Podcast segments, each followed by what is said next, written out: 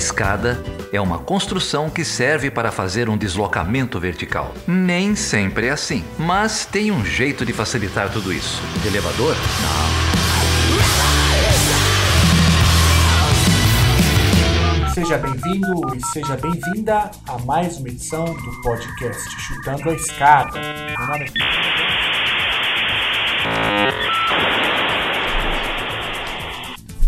Bom dia, tudo bem? Agora deu certo. O único homem a participar dessa conversa é o Davi, que tá aqui mamando. Fora ele, não teremos mais nenhum. É, então, bom dia para todas vocês. É um prazer estar aqui e poder fazer esse bate-papo aí. Tenho certeza que vai sair muita coisa boa. Nós estamos aqui com a Carol, com a Lara e Manuela. Carol, se apresente. Meu nome é Carolina, eu tenho 37 anos. Eu sou coordenadora do curso de RI na PUC Poços de Caldas. Tento conciliar uma vida de acadêmica com uma maternidade que foi agraciada com uma paternidade junto. Então, eu sou mãe e pai ao mesmo tempo da Gabriela, que tem dois anos, e entre poucas noites de sono, eu tento fazer alguma coisa também de pesquisa acadêmica e acho que é isso que a gente vai, vai discutir mais a fundo hoje. É isso mesmo, Carol. Bom, Lara. Olá a todas. Bom, eu sou a Lara, é, tenho 30 anos e sou professora da UFO, também no curso de Relações Internacionais e não estou ainda né, envolvida na maternidade, mas acho que todas nós estamos envolvidas nessa agenda ou nessa experiência de ser mulher na academia, né? Então tenho bastante interesse, acho que temos muito, muito para compartilhar e esse ambiente aqui é muito importante para isso, né? Acho que o compartilhamento, as conversas em roda é o que fortalece o, o movimento. Com certeza. Obrigada, Lara. Manuela, bom dia. Bom dia, eu tenho 33 anos, sou doutora em relações Internacionais e hoje em dia trabalho com direitos humanos, com organizações de sociedade civil, na, numa fundação chamada Open Society Foundations. E, e tenho uma, uma vida, enfim, é, de de ativismo paralelo a tudo isso, enfim, em que eu, eu sou uma das editoras de um blog chamado Agora Que São Elas, que nasceu de uma campanha para falar dos espaços de formação de opinião sobre todos os assuntos e que são espaços de poder e como eles são divididos de maneira desigual entre os gêneros e ocupá-los com vozes femininas feministas. Então, desde as minhas, das minhas áreas de pesquisa até o ativismo, a militância, isso é uma coisa que tem definido a minha experiência. Assim. E é bom estar aqui com vocês falando sobre isso. Ah, que bom, Manuela. Eu sou a Débora, também sou doutora em Relações Internacionais, professora da UFO, da Universidade Federal de Uberlândia. Divido aí, né, a mesma casa que a Lara, então a gente também tem desenvolvido algumas atividades aí nessa discussão de gênero e feminismo nas relações internacionais. E hoje nós viemos aí para invadir um podcast, né, dominado por homens. então, é, a gente vai entrar basicamente com a iniciativa incrível, Manuela, que, que vocês fizeram na Folha com Agora Que São Elas, que, teve uma, que tem uma repercussão super importante. E nós resolvemos invadir aqui o podcast do Geraldo e do Felipe. Uhum. E com certeza o nosso bate-papo vai ser muito mais interessante que o deles. Aquelas que já entram com. Não, eles são bem legais, vai. São, eles são legais, né? É, é, na economia também, a mulher tem uma grande participação. Ninguém mais é capaz de indicar os desajustes, por exemplo, de preço no supermercado do que a mulher. Né? Ninguém é capaz de melhor detectar as eventuais flutuações econômicas do que a mulher. Vou mandar tu se f... porque sou dessa, tá pra nascer. Homem que vai mandar em mim, tá pra nascer. Alguém que vai me esculachar tá falar, né? Eu acho que o debate sobre mulheres no mercado de trabalho e também na academia é, rende muito assunto, né? E eu queria só comentar com vocês e com os ouvintes aqui também que o Globo lançou uma, um infográfico bem interessante sobre o peso do trabalho doméstico por tipo de família, né? Com horas gastas por semana com tarefas domésticas. E, e é bem é bem interessante e vai na linha da, daquela longa semana que as, mulheres enfrentam, né? Aquelas que trabalham fora também. Então a gente tem a tripla jornada, né? A mulher cuida, uh, tem, a, tem os, os, trabalhos domésticos, tem o trabalho e ainda tem o cuidado com os filhos, né? E aí é, é incrível que a mulher solteira, por exemplo, só pra gente começar o debate é, nesse infográfico, a mulher solteira ela trabalha menos do que a mulher casada, uma, umas quatro horas de diferença. E isso vai se agravando se a gente considerar mulheres com filhos menores, né? Que, por exemplo, é a minha situação, a situação também da Carol. E em contrapartida, o homem, quando ele é casado, ele trabalha menos. E quando ele é solteiro, ele trabalha muito mais. Por que será, né? Justamente porque tem uma mulher para ficar fazendo trabalho por ele, né? E aí 60% dos lares, né, com empregadas domésticas são chefiados por homens. Tem uhum. várias reportagens, vários textos que a gente sabe que vão caminhando nesse sentido, né, de que a mulher ela foi pro mercado de trabalho, ela ocupa o mercado de trabalho, mas ela continua no trabalho doméstico não remunerado e sem uma divisão equânime de tarefas, né, quando elas quando elas têm um companheiro. E aí cabe ressaltar que depois de ser trabalhadora, depois de ser dona de casa, depois de ser mãe, o pouco tempo que sobra a gente tem que escolher entre dormir ou ser mulher. Como que você consegue um espaço para continuar sendo um indivíduo fora dessas tarefas, fora de um prestador de serviço, né, uma prestadora de serviço para a sociedade, para a família, né, e, e que espaço que a gente tem para exercer e desenvolver a nossa individualidade, os nossos prazeres, a nossa feminilidade, os nossos gostos, né, assim, um espaço nosso. Assim, não sobra muito, porque ou você dorme, né, a, a minha rotina é um pouco assim, quando a minha filha dorme, eu tô assim podre, e aí eu vou comer alguma coisa e aí eu escolho, né, aquela coisa que todo mundo fala, ah, quando a criança dorme, dorme. Aí eu penso, gente, mas se eu dormir, eu fico sem, assim, um espaço para eu poder ler um livro, para eu poder tomar um banho mais longo, para eu poder ver um filme. Uhum. Então, assim, eu, eu muitas vezes tenho que escolher entre dormir e poder fazer alguma coisa que me relaxe, que me dá um prazer, senão a vida vira essa constante batalha, né? Vou dormir, acordo e fico na, na luta, e aí de novo, assim. Então é, é bem pesado mesmo, né? É, e tem, tem uma série de estudos que falam sobre isso, especificamente no nosso, no nosso meio da, da academia, e mostram a evasão de alunas é, de pós-graduação que engravidam é, ou que têm filhos pequenos, como elas não voltam depois para os concursos. É, Sim. E como isso está ligado a uma discussão muito incipiente, muito insuficiente sobre a, a maternidade, especificamente nesse espaço da universidade universidade. Estudos que falam sobre não ter nenhuma, nenhum auxílio para as mães professoras trazerem seus filhos, para da universidade ser um dos espaços menos é, adaptados para a presença de, de crianças e mais hostis a isso. Então, das, das licenças e dos, dos tempos não serem. Então, você tem uma licença de quatro meses, mas você tem um semestre que você vai fazer, você vai voltar para a sala de aula para aplicar prova para uma turma. Uma coisa que você vê como o tempo da instituição não é o tempo do corpo feminino em hipótese alguma e os, e os problemas criados desde que uma mulher anuncia a gravidez para o seu departamento e como aquele ambiente vira um ambiente difícil dela estar. Isso a gente está falando de um ambiente em que tudo deveria ser discutido e a gente devia ter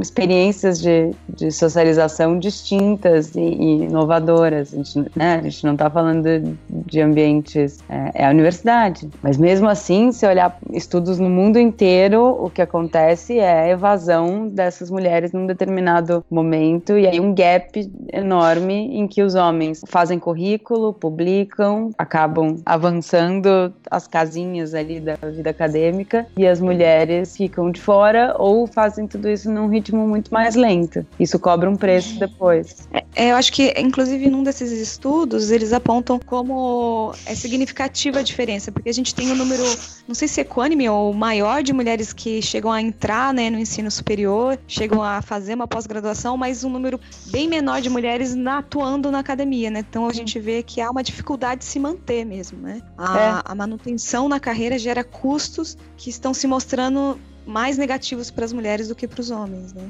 Até por ser uma carreira longa e tudo isso que a Manuela acabou de dizer que envolve o processo de constituição de família e tudo mais, né? Então tem pesado mais para as mulheres. Acho que teve na ISA de 2015 2005, eu tenho acesso, até de 2000, 2005, não, desculpa, 2015, que fizeram uma, um survey sobre essa sensação das, do, do peso ou dos efeitos negativos que a carreira gera para as questões pessoais, quer seja de maternidade, quer seja de relacionamento, enfim, né? As dificuldades de se manter é, na academia. E também o número da a reação das mulheres é bem maior com relação a essa experiência negativa né, da academia, comparativamente aos homens. E agora a gente está tentando fazer esse mapeamento também no Brasil com o survey que está rolando agora, né? Não sei se vocês chegaram a, a receber por e-mail. É, eu recebi. Sim, recebi e respondi. Isso. É. A gente tá, assim, animada e também animada pela. A gente sentiu que rolou um. As pessoas aderiram bastante ao survey, mas estamos ansiosas para ter isso já um pouquinho mais em dados, né? Esse mapeamento da experiência no Brasil especificamente. Sim, só para que eu me lembrei aqui, o IBGE lançou, né, um retrato da desigualdade de gênero e raça de 95 até 2015, e os dados mostram que as mulheres elas estudam mais mais que os homens, né? Mas vai na linha daquilo que quem é mulher sabe. As mulheres são mais qualificadas, mas elas não têm oportunidades de ingresso, de, de ingresso no mercado de trabalho, sobretudo em cargos de liderança. Então as mulheres estudam mais, se esforçam mais, né, para conseguir o mesmo cargo ou um cargo inferior. Tem, inclusive, quando a gente pensa nas mulheres do norte, eu tenho desenvolvido agora uma pesquisa sobre a situação nos Estados Unidos, a desigualdade de gênero, e no caso dos Estados Unidos, na verdade, os dados não são nem um pouco otimistas, né? Os Estados Unidos, eles ficam abaixo de países como Argélia e Cazaquistão, em termos de, de igualdade de gênero. Então, ele ocupa o 32º lugar no ranking da Save the Children, e se a gente for pegar o Fórum Econômico Mundial, é, os Estados Unidos têm índices baixíssimos de, de empoderamento político, né? Então, a participação das mulheres na política é equivalente ao Brasil, por exemplo, né? Uma média de até no máximo 19% das mulheres atuando no Congresso. No Brasil, a, a situação também é bem complicada. De 144 países, o Brasil está na 79 posição, isso em 2016, né?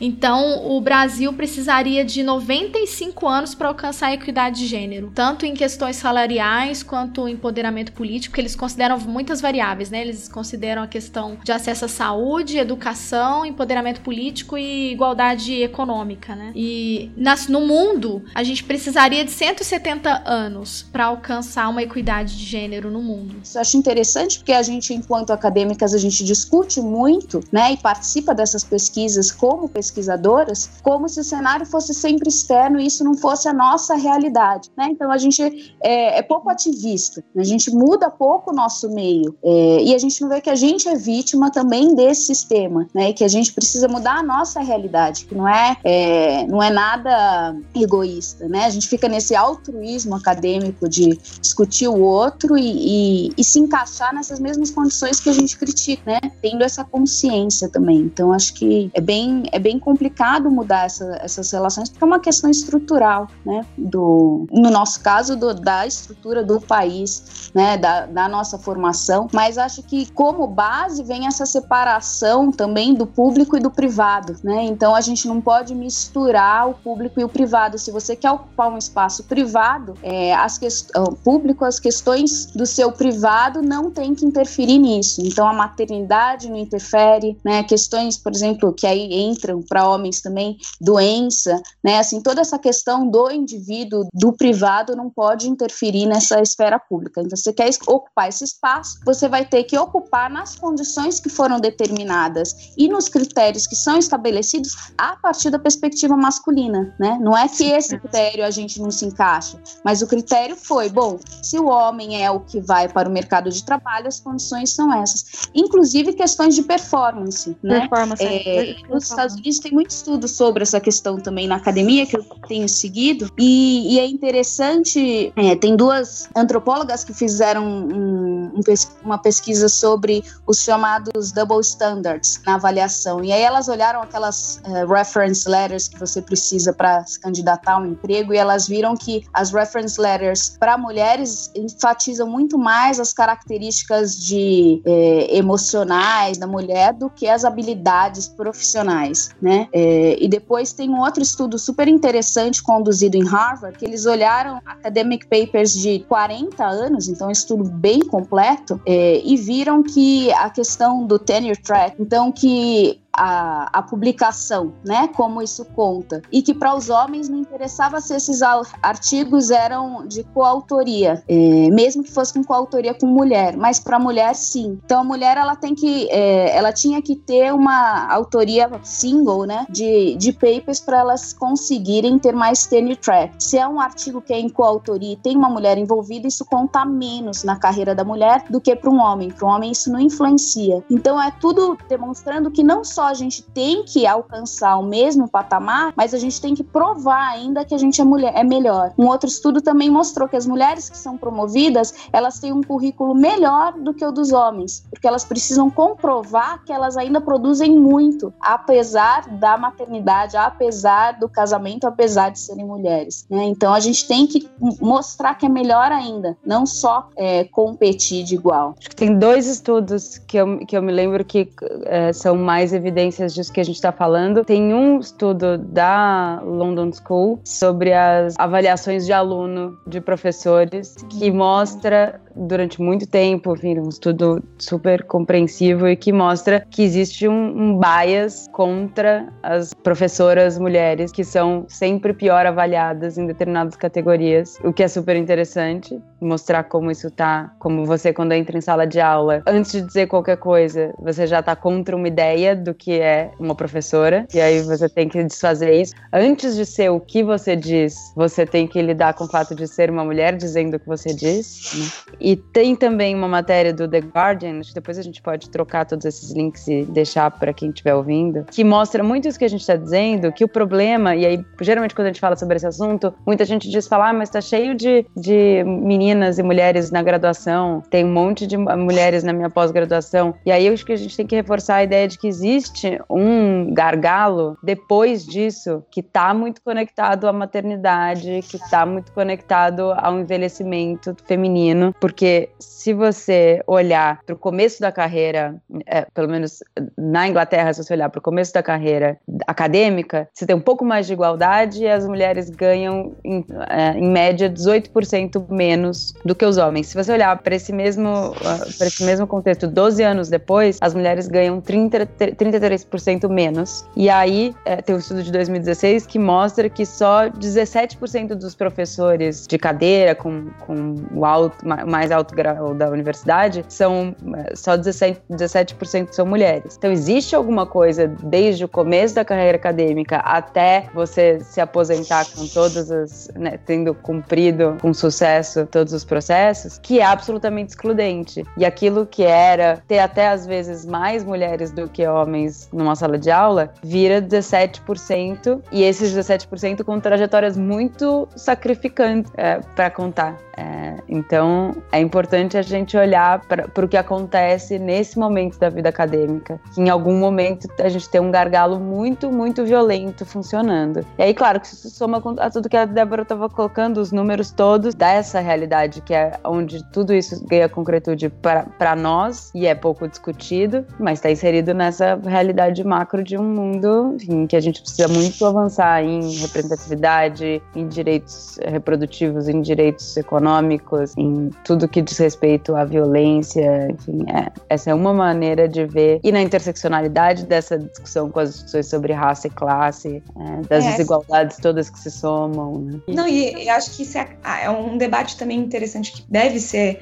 acrescentado a esse debate das, das dificuldades que envolve esse momento já intermediário da carreira, que tem a ver com essas estruturas que não acolhem as demandas da maternidade, né, e outras demandas que decorrem dessa fase, é, vem esse debate de classe, né? Porque as poucas mulheres que também conseguem, talvez, avançar na, na carreira profissional, acabam optando daí pela, pelo uso, tipo, geralmente a gente, como, como que uma mulher consegue? Então, contratando uma babá, contratando uma, uma empregada, que vai ser uma outra mulher, que também com situações de classe, a gente tem que sair da sua família, né? Para daí cuidar da família desta outra mulher que precisa se inserir no mercado de trabalho. Então, ela permite, a mulher só consegue entrar no mercado de trabalho devido a uma restrição da vida de uma outra mulher que tem que sair da sua família, cujos filhos também ela não pode deixar e vai acabar entrando num sistema super precário de creches, o sistema educacional brasileiro, mas vai, vai mostrando como é um encadeamento de, de processos é, problemáticos de, de exploração de gênero, ou que envolvem a experiência de gênero de ser mulher, e que realmente precisa ser pensada pelo cruzamento de, de classe de raça, porque vão ser experiências muito distintas, né? E que algumas das conquistas clássicas do feminismo liberal, né, ou do feminismo branco, acabou também vindo pela muito sobre também a exploração ou a não conquista das experiências de mulheres de outras raças e classes, né? Uhum.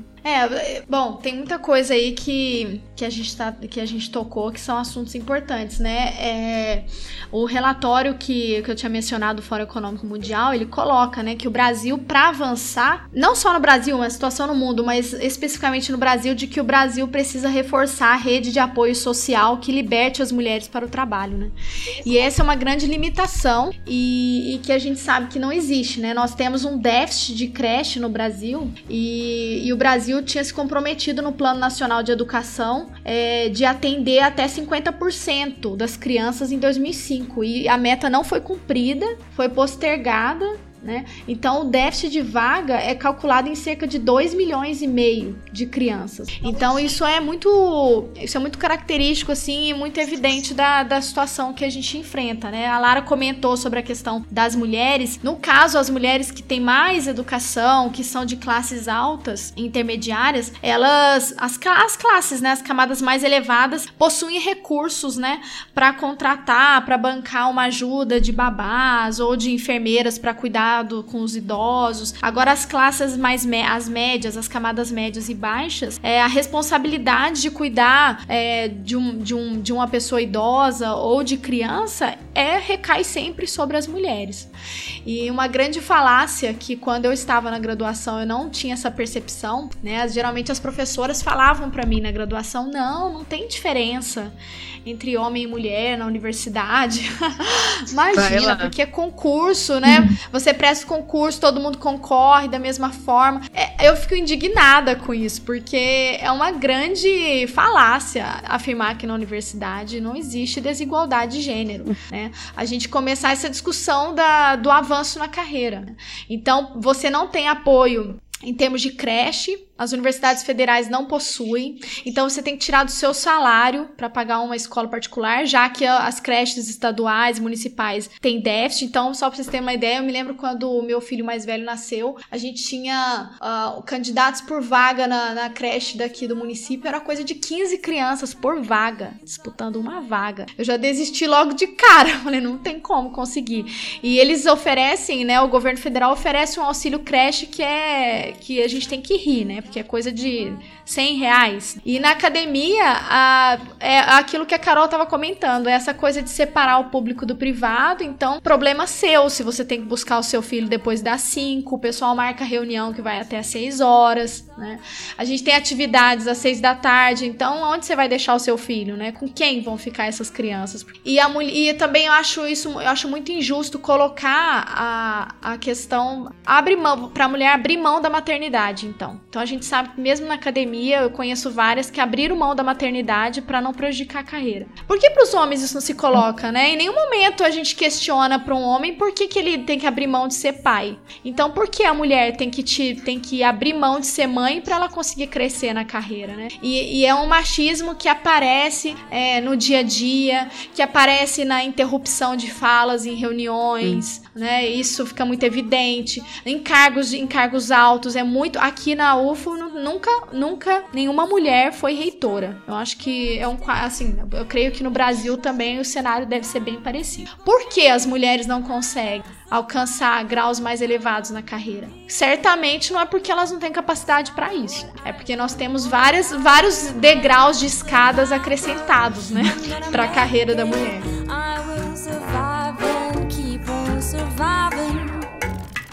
Wishing you the best, pray that you are blessed. Bring success, no stress, and lots of happiness. I'm better than that. I'm not gonna blast you on the radio. I'm better than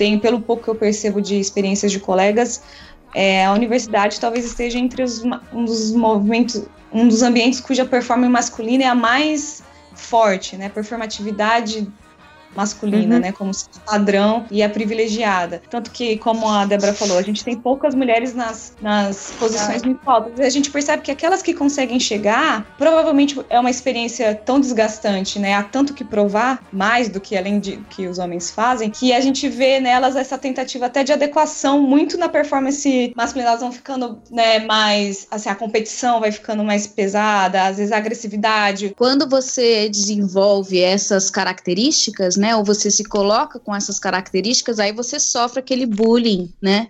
Machista que a Dilma sofria muito, aquela capa da Veja, por exemplo, é muito isso, né? É, você, aí você não é uma líder, você não é uma pessoa forte, né? Você é insensível, você é, é durona, você é mal amada, né? Assim, tem, aí vem uma série de adjetivos quando a mulher assume uma postura mais assertiva num cargo de liderança, né? Eu, eu sinto um pouco isso, assim, como coordenadora porque às vezes você precisa ter um pulso mais firme, ou isso é cobrado, né? E isso nunca é interpretado como é, uma característica de, de sucesso Não. ou uma competência positiva. Ao contrário, né? Ah, a professora tá mal amada hoje, né? Assim, você nunca vê falar isso para um homem também. Então é, é bem complicado. Eu lembro muito do, do texto da, uh, da Antickner sobre poder, né? Poder nas relações internacionais. É a própria, aí puxando um pouco para nossa área, mas a própria definição de poder e como a gente trabalha poder nas relações internacionais são características extremamente masculinas, né? Se a gente for definir o que é poder, a gente coloca isso, identifica claramente como um homem. Então, tem essa. Na disciplina, isso também se manifesta, né? É muito sutil, é muito tácito essa introspecção desses, desses valores, dessas referências que vão moldando tudo isso. Uma coisa que sempre me, me cutucou foi assim, quando a gente trabalha a questão das minorias, né? O próprio nome já diz minorias, então eles ocupam na sociedade um papel marginalizado em termos de classe social, né? Em termos de renda e estatisticamente falando são grupos menores. Então tem toda uma, uma batalha de baixo para cima para ser feita. Quanto às mulheres é interessante porque é uma categoria que atravessa todas as classes sociais, né? Todas as raças e nós somos 52% da população no Brasil. Então por que, que é tão ruim assim ser mulher no Brasil quando nós somos a maioria, né? Politicamente, assim, a gente tem, em termos de volume, quantitativamente falando, a gente tem uma força muito grande, né? É, e por que que as mulheres, então, se colocam nesse papel? Por que que a gente aceita isso? Porque a partir do momento que a gente começa a falar não, sendo a maioria, né, ou pelo menos metade, já não ia ficar tão ruim assim, né? Então, assim, isso leva a uma realidade que eu entrei em contato com a maternidade que eu comecei a perceber que o meu primeiro inimigo, se dá para falar assim, enquanto mulher é, na condição de que tem que ser pai também, é, meu primeiro inimigo é a mulher, né? Eu escrevi um, um texto uma vez sobre dia dos, no Dia dos Pais sobre as mães que têm que ser pais também, né? Porque paternidade é uma coisa eletiva, o cara escolhe se ele quer ser ou não. Maternidade não, né? Tem que abraçar. É porque as mulheres que largam os filhos para os pais criarem são, são banidas da sociedade. Então isso não pode acontecer, né? Mas o contrário acontece. E aí eu escrevi esse artigo e falei: olha, no Brasil tem 20 milhões de mães que são mães e pais também. Imagina, 20 milhões. É, e aí eu escrevi o texto sobre isso e tal, falando quanto isso é velado. E um amigo meu é, de Santa Catarina pediu para publicar no jornal, ele publicou e publicou no, no site. Foi um dos artigos mais comentados, mais lidos, mas eu comecei a ler os comentários e eu tive assim, eu comecei a chorar de desesperadamente de assim de ser realmente ferida com aquilo, porque o número de mulheres me detonando por ter escrito aquele artigo era assim maior do que o número de homens comentando, né? Então essa falta de solidariedade também é numa cegueira, né, dessa condição. Então eu acho que é, é bem complicado. A gente começou falando ah os homens não vão participar, mas assim os homens nem sempre são o problema, né? Não, certamente. Na verdade eles são parte da solução. Que é que é o debate tão forte da sororidade que vem, né? Porque talvez seja um dos uhum. temas mais necessários para pensar qualquer tipo de avanço que venha nessa, nesse debate do feminismo, né? Essa solidariedade, esse acolhimento também. Sobretudo, né? Das mulheres. Eu só queria comentar antes da gente continuar nessa fala da Carol, o que ela estava falando antes, né, de como mesmo quando a gente tem que assumir algumas características que foram colocadas como sendo masculinas e ainda assim quando fazemos é visto como sempre parece que é uma é, sempre existe é uma imitação mal feita, né? Me lembrou também, assim, pensando em termos teóricos, que é o debate do Baba, né? Da mímese, de, de, uma relação de opressor e oprimido. O oprimido ele acaba, em alguns momentos, sendo forçado pela própria relação de dominação a mimetizar o opressor. Uhum. Mas por mais que ele tente, ele vai ser sempre uma mímese mal feita, né? Ele vai ser sempre exatamente uma mímese, não o que deveria ser, que deveria ser, né? De fato. Então ele nunca. Eu não tô nem dizendo no sentido de, opre, de oprimir apenas, mas assim assim, ele pode até tentar ter as características para chegar nos, na posição superior do opressor, mas ele sempre vai ser uma cópia mal feita, vai ser sempre visto como essa cópia. Daí o destino cruel, né, do, do oprimido, porque ele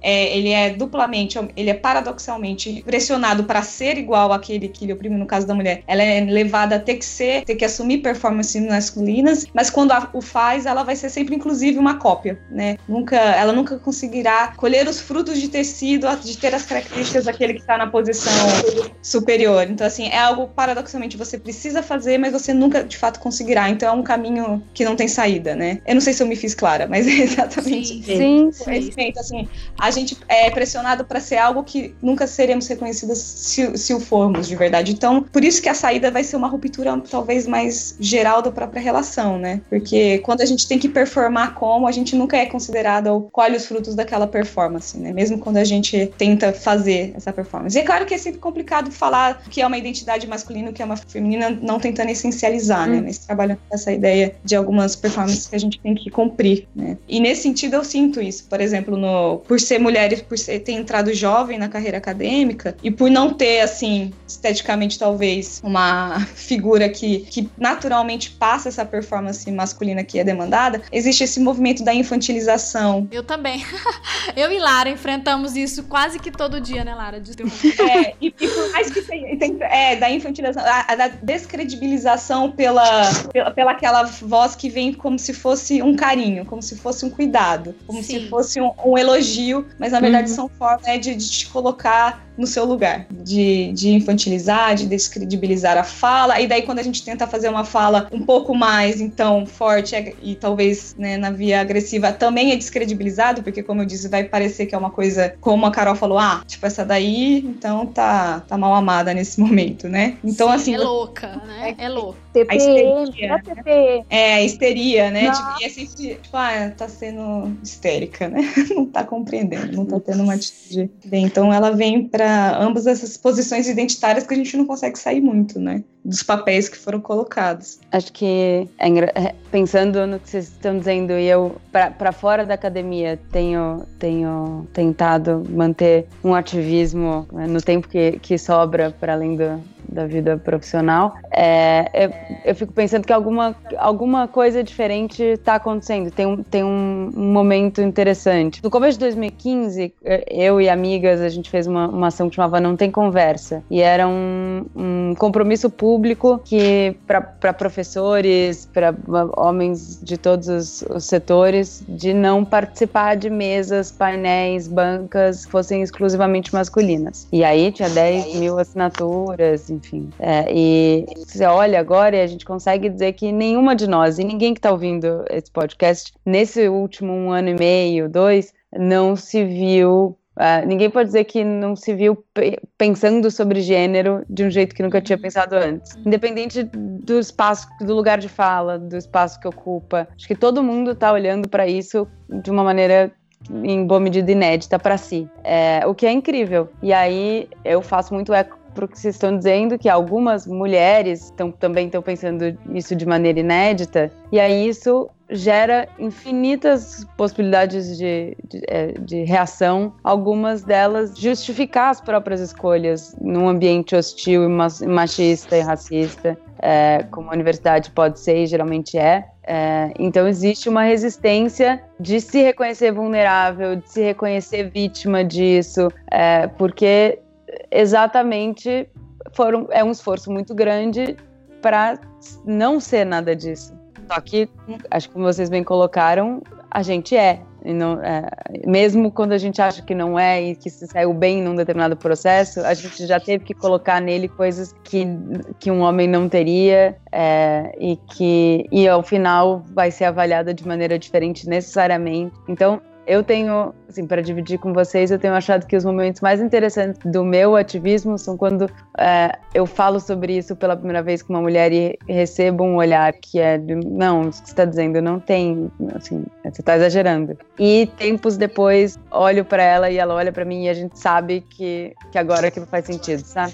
E, e uma coisa que vocês é. comentaram sobre a questão de, das mulheres também, né, é, terem esse tipo de postura e de posicionamento, nós somos educadas para isso. A mulher é educada para não desde sempre, né, a gente aprende assim na infância de que as mulheres têm uma rivalidade, que as mulheres não são confiáveis, não é? A gente tem essa, inclusive do próprio machismo e as mulheres abraçam isso, é, ainda que não, não, seja tão, mesmo que se reconheçam aquelas que afirmam que não, que entendem de outra forma, elas são criadas de modo a, a ter essa rivalidade e essa competição, né, de não ter uma, uma sororidade, de não ter uma empatia, um acolhimento, né?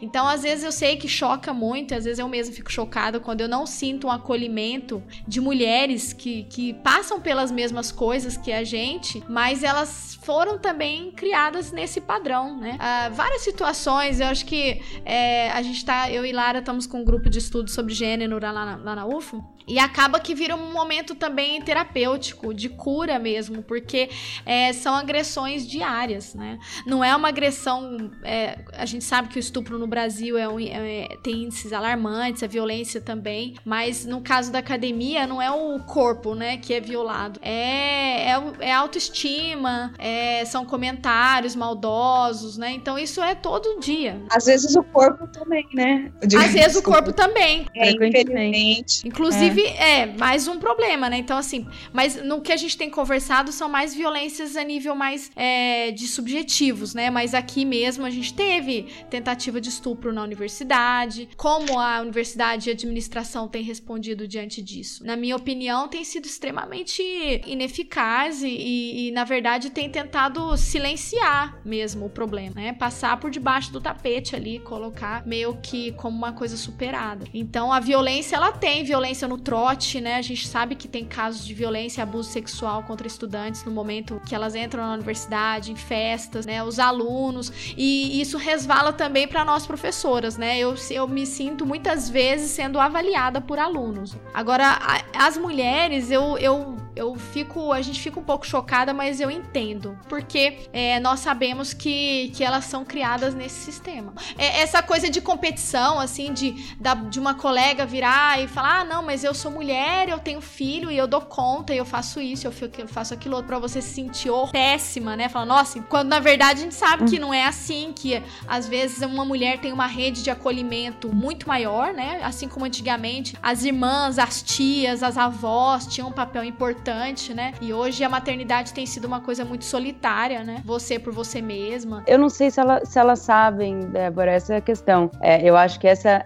essa é uma chave que é uma descoberta que a gente vai fazendo, que faz parte de acordar, e eu acho que é a essência do feminismo, independente da corrente, que você pode liberal, radical, interseccionalidade, o que for. É, eu acho que é essa chave de olhar e falar, eu, nós não é seremos nunca. Essa uma, estamos performando e nunca seremos. Muitas de nós não sabem isso. A, a gente é ensinado a, a gente é ensinado a não ver isso, porque é uma descoberta muito dolorida e que quer é, é fragiliza a estrutura de opressão na sua na, no seu caráter essencial. É, então, para muitas de nós, o, o movimento de mulheres tem que chegar na vida exatamente por essa entrada. Falar, é, companheira, nunca, você nunca vai ser. É, é, triste dizer isso, mas pensa sobre, pensa sobre como você está tentando ser e não vai ser. É, e aí essa descoberta é dolorida na hora que ela vem, e aí, aí vem esse lugar de fala teu, que é falar o que, que, que a gente faz uma vez que sabemos todas que a gente nunca vai se encaixar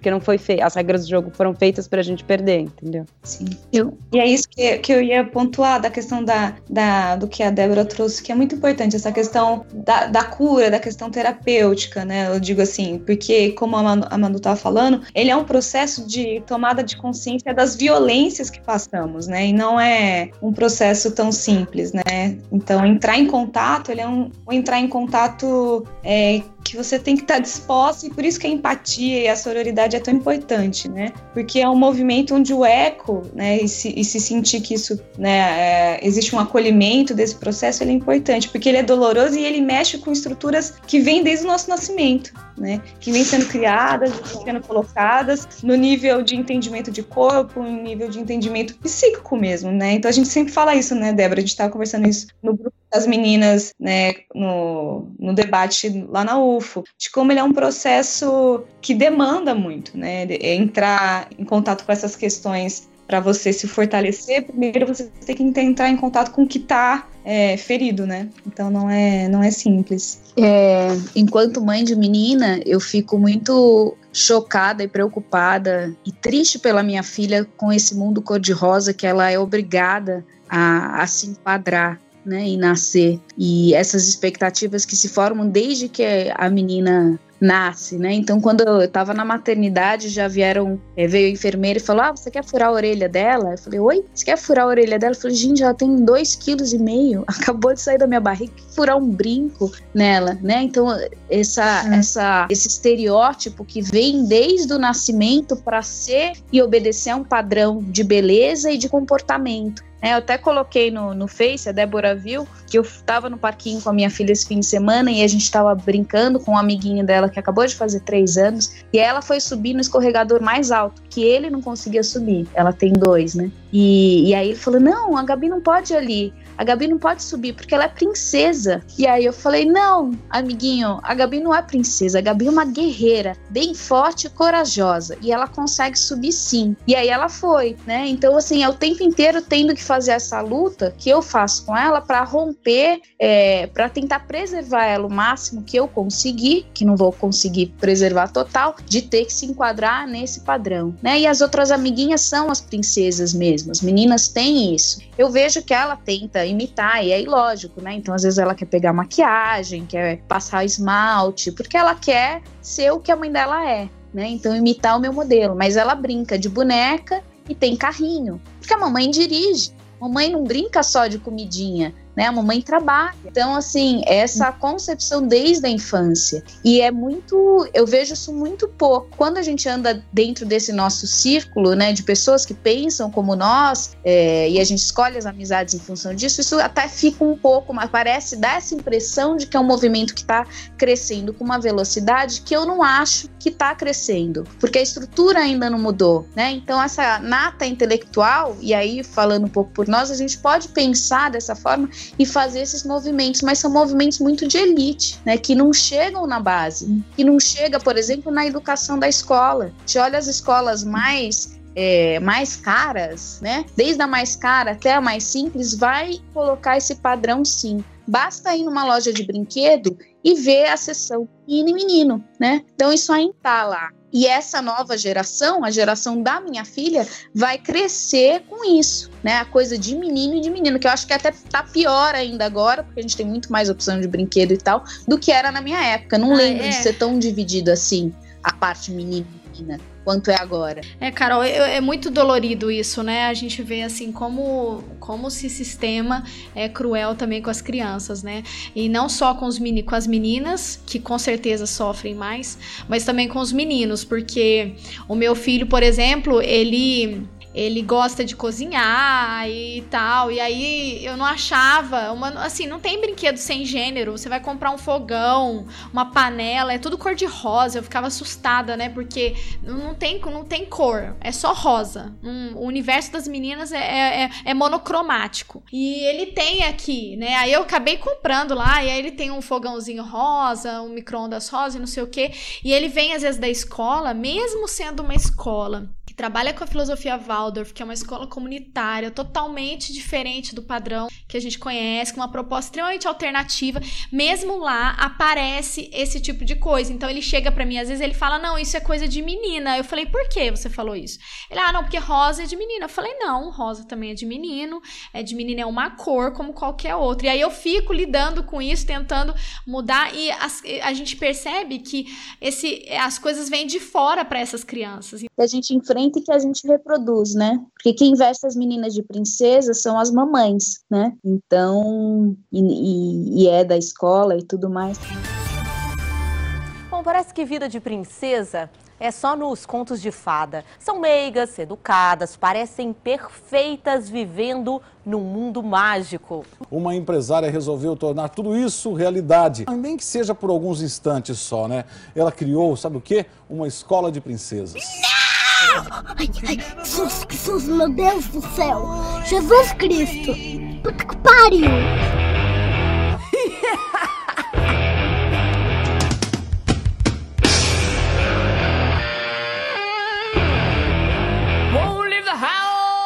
Mas acho que enquanto educadoras, a gente tem um papel chave nesse hum. processo. E isso é isso nos empodera, né? Dá pra gente transformar a realidade dos nossos filhos e aí nisso alterar um pouco ou fazer com que eles, é, pela atitude deles, tragam esse questionamento ao, ao meio no qual eles estão inseridos, né? Então, seu filho com o sling, mesmo ele não sabendo, ele tá chocando, né? Ele tá questionando alguns valores e levando os outros a questionarem, né? Ou pelo menos contrapor as verdades absolutas que tem por aí.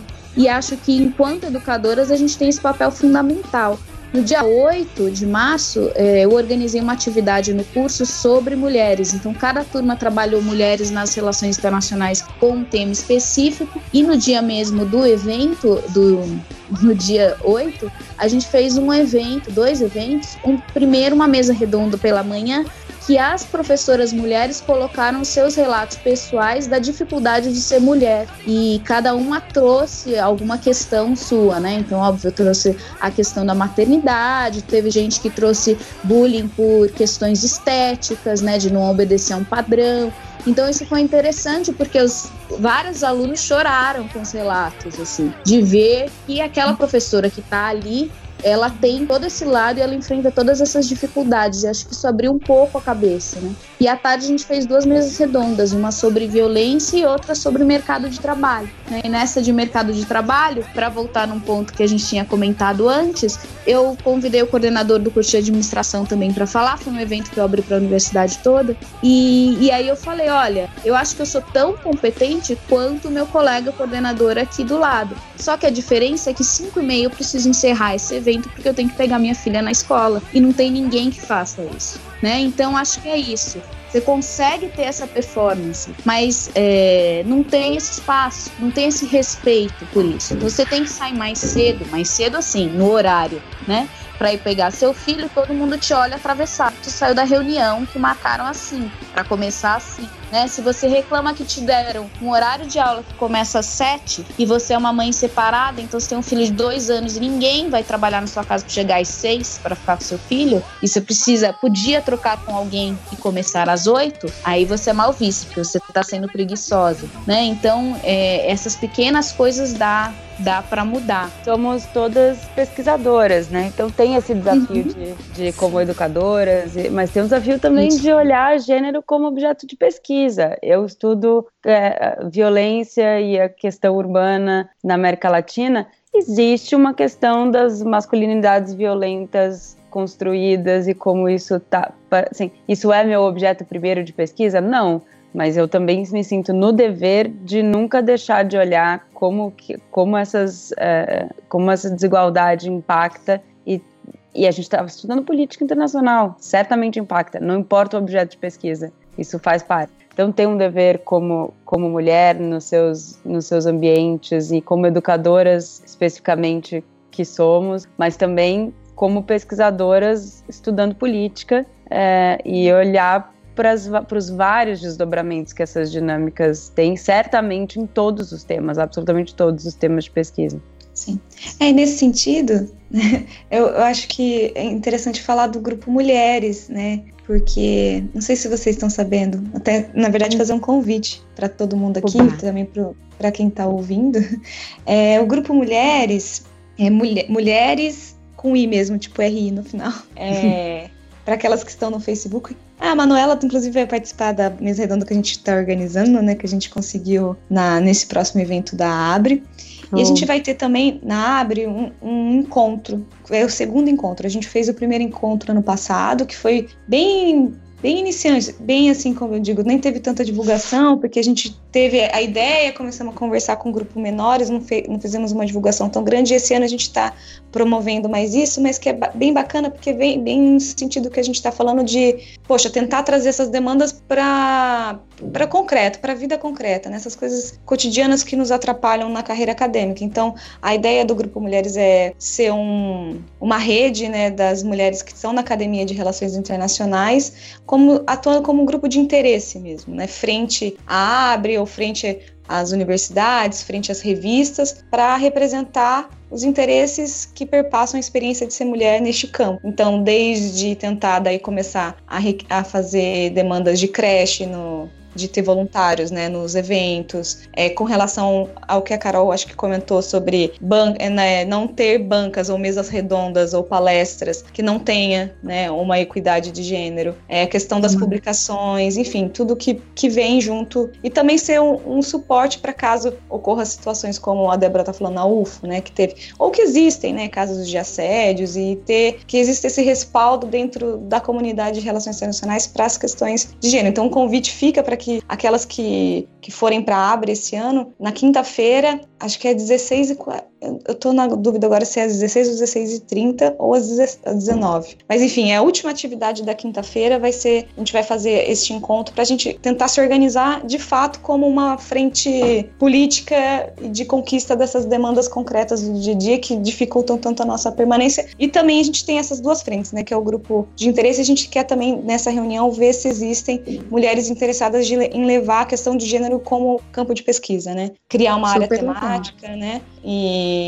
para que também, porque não há, né? Na, geralmente quem estuda gênero acaba sendo um pouco absorvido pela área de teoria nas RIs. E que não necessariamente abarque, não necessariamente talvez dê conta. E colocar em comunicação as pessoas que estão estudando, porque eu acho que é uma, é uma dificuldade que a gente tem, né? A gente às vezes quer fazer uma mesa e fala, poxa, quem que está estudando isso na perspectiva de gênero, né? Acho que fortalece, uhum. que vai um pouco no caminho desse, desse movimento, elas também sabem, né? Do, uhum. é, é, um, é, não sei se é um site, se é uma. É um Vocês site, conhecem esse projeto? É um, é um, projeto né? que, que vem nessa questão de colocar em contato. Então, estão todas convidadas para a gente construir junto, né? Estamos começando, mas a gente está, apesar de que a gente, né, como a Débora falou, talvez não seja um momento de grande otimismo, mas acho que estamos empolgadas com essa união gerar aí um movimento de força maior, pelo menos dentro da, das RIs, que é uma área nova e onde acho que algumas dessas questões ainda estão atrasadas, não estão sendo feitas, Sim. né? Sim. Eu confirmei aqui, é dia 27 do 7 às 18 horas, pelo que eu vi aqui na programação. Às 18? É. E, mas é, é preciso começar de, alguma, de algum modo, né? Eu acho que. Eu, eu, eu entendo assim, não mudou muito, mas precisa começar e a gente tem que tomar frente disso. Se a gente está incomodada e percebe e reconhece é preciso é, ter um enfrentamento né? E ter um fortalecimento também em termos de empoderamento e tal. E eu só que por exemplo no caso da Abre né?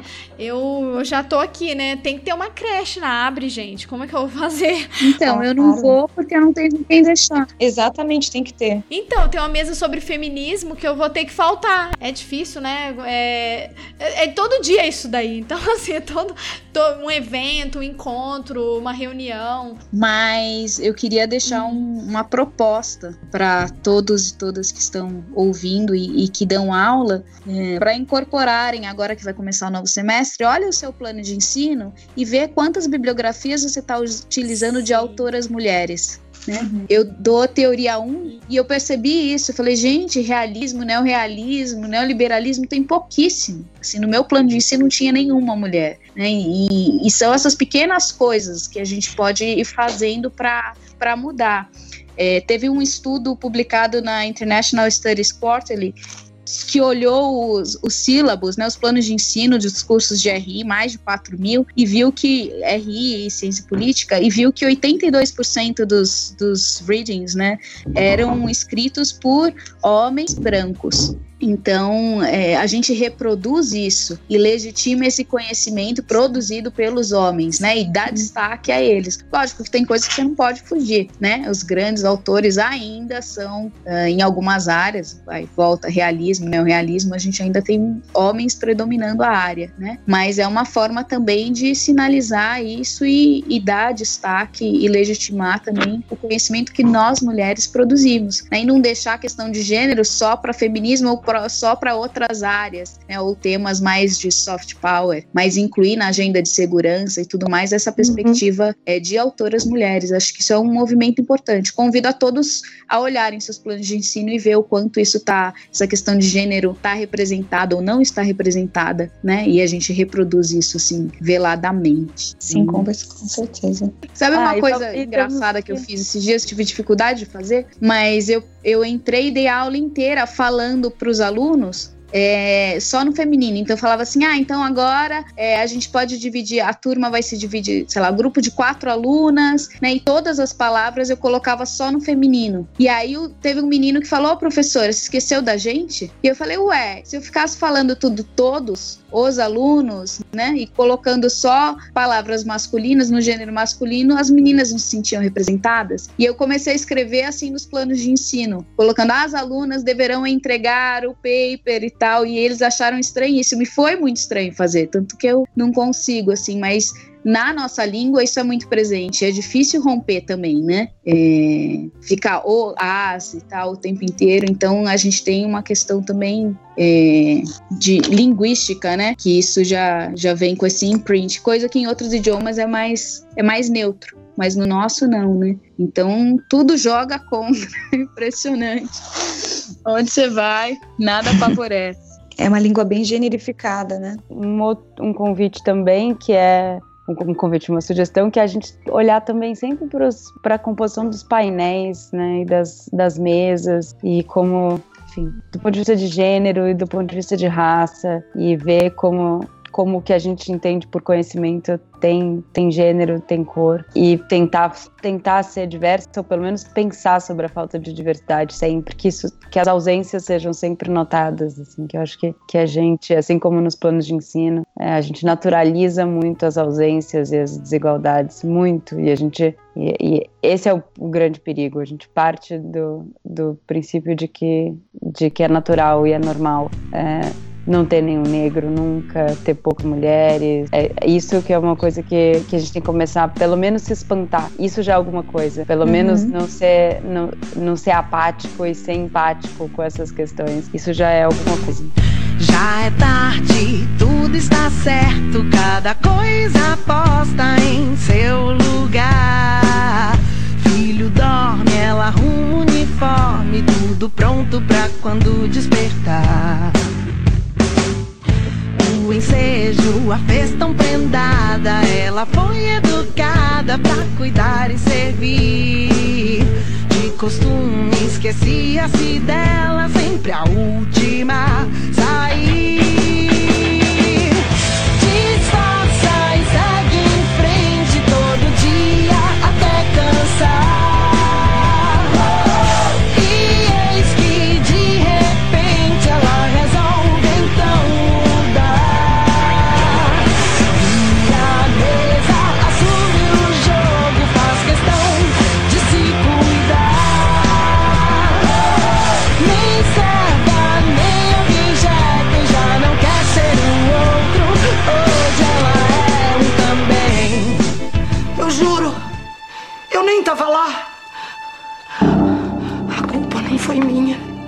Foi dela.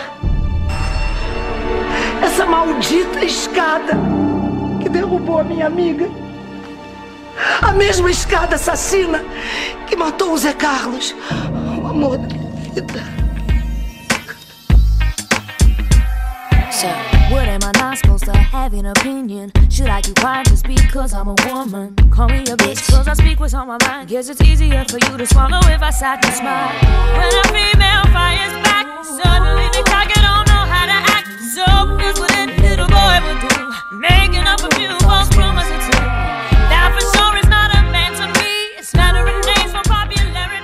Queria saber de vocês, de quem vocês chutariam a escada, né? Que que vo... Pra quem? Ou para o que vocês chutariam a escada? Lara, já pensou? Nossa, desejando não ser a primeira.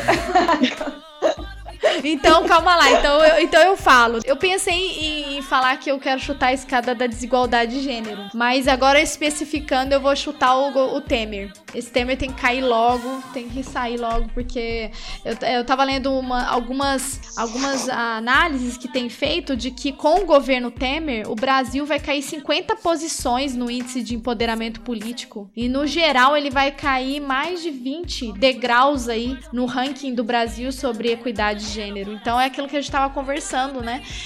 A previsão é de que é, se demore 170 anos para alcançar a equidade de gênero no mundo e 95 para alcançar no Brasil, se a gente não acompanhasse é, cenários de retrocesso. Então já estamos acompanhando. Então só nesse período do governo Temer aí do ano passado, a gente já tem uma previsão assim de queda bem drástica nos índices de equidade no país. Manda o Bolsonaro junto, então. É muito bom, podia ser só por que você chuta a escada do Temer, né? Pensou tantas razões aí, cada uma podia dar um. Nossa, é verdade, com certeza.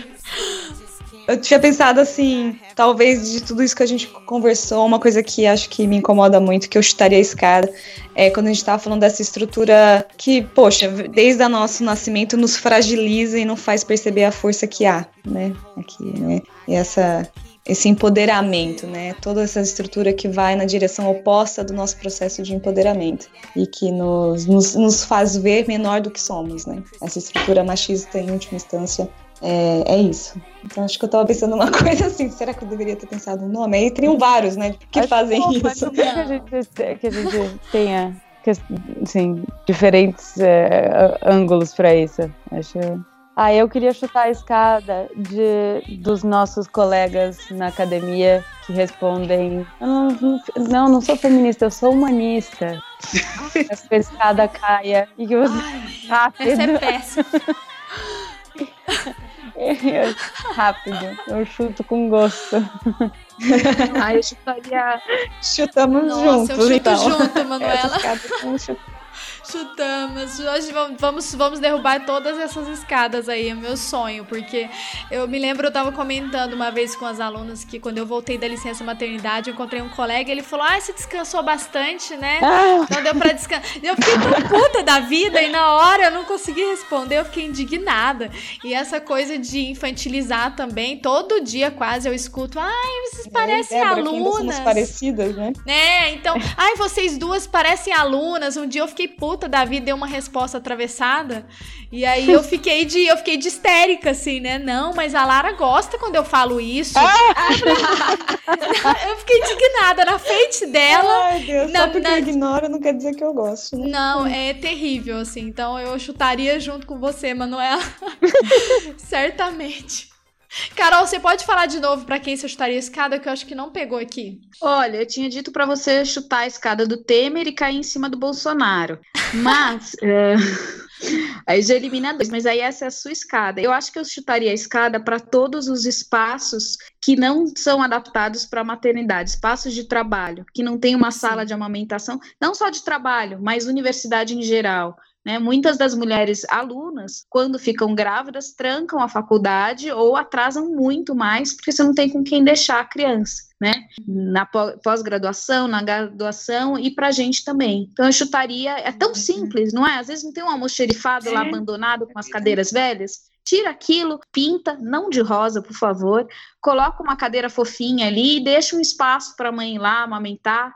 E, e, de repente creches chutaria a escada para isso, para essa falta de estrutura, para a gente poder conciliar esse exercício fundamental que é da maternidade. Às vezes eu falo quando os homens vêm com essas, né, ah, mas porque é mãe, ah, porque não sei o que, não contrato quem tem filho e tal, eu falo, bom, que bom que você nasceu de um ovo, né? É, é. As pessoas esquecem, a gente não reproduz, acaba, né? Tem gente que era melhor não reproduzir, não ter colocado quem colocou no mundo, tipo Temer e Bolsonaro. Mas, assim, é um papel tão fundamental a maternidade você tem que ter vergonha e esconder isso, né? E eu queria que isso fosse legitimado e valorizado e que a gente tivesse estrutura para conciliar, então, já que tem que estar tá ali e trabalhar nesse mesmo espaço com essas regras, com esse horário, que tivesse essa estrutura para o estudo e para o trabalho. E, e, é a coisa mais besta de se fazer, né? Uma salinha. Então, chutaria a escada de todos esses administradores que nasceram de ovo e que não têm esse espaço.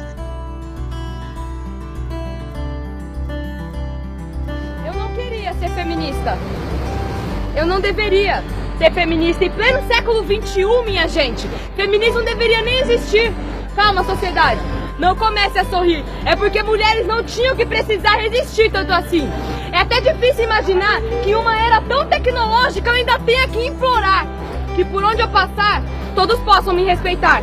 Eu detesto ser feminista, mas diante de uma sociedade tão egoísta, eu não tenho opção. Porque ainda vemos mulheres sendo abusadas no busão. Vemos relações abusivas se tornando coisa normal. Ou melhor, coisa de casal. Ninguém liga pra mulher ou pra sua dor, fazendo ela acreditar que tudo isso é amor.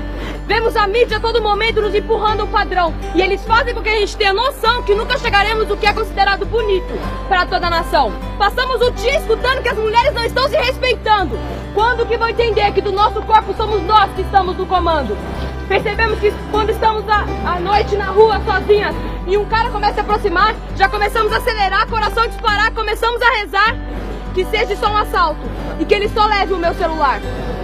Ainda assim acha mimimi? Conversa fiada? Como já escutei muitas vezes, falta de vergonha na cara? Então vamos ser mais didática então. Vamos jogar estatística, já que parece que o óbvio saiu de questão. O Brasil é o quinto país mais violento para mulheres no mundo. Cada dia o feminicídio aumenta e com a mulher preta a estatística ainda mais violenta. Homicídio de mulheres negras aumentou 54% em 10 anos. A cada 11 minutos uma mulher é estuprada. Três em cada cinco mulheres vão ser violentadas dentro de algum relacionamento.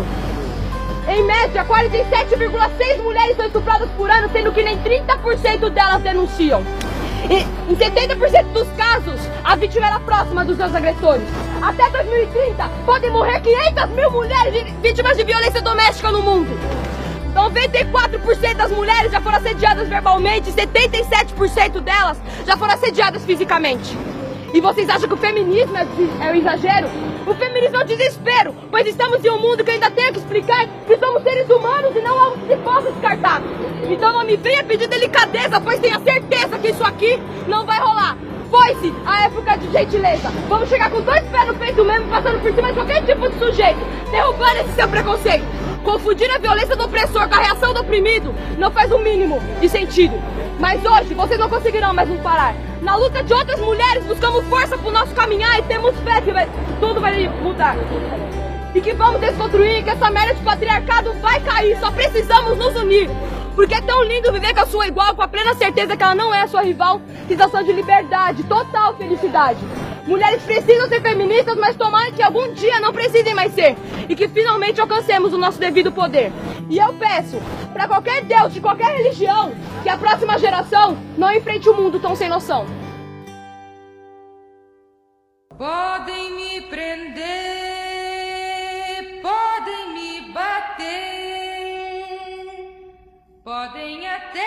deixar-me sem comer, que eu não mudo de opinião.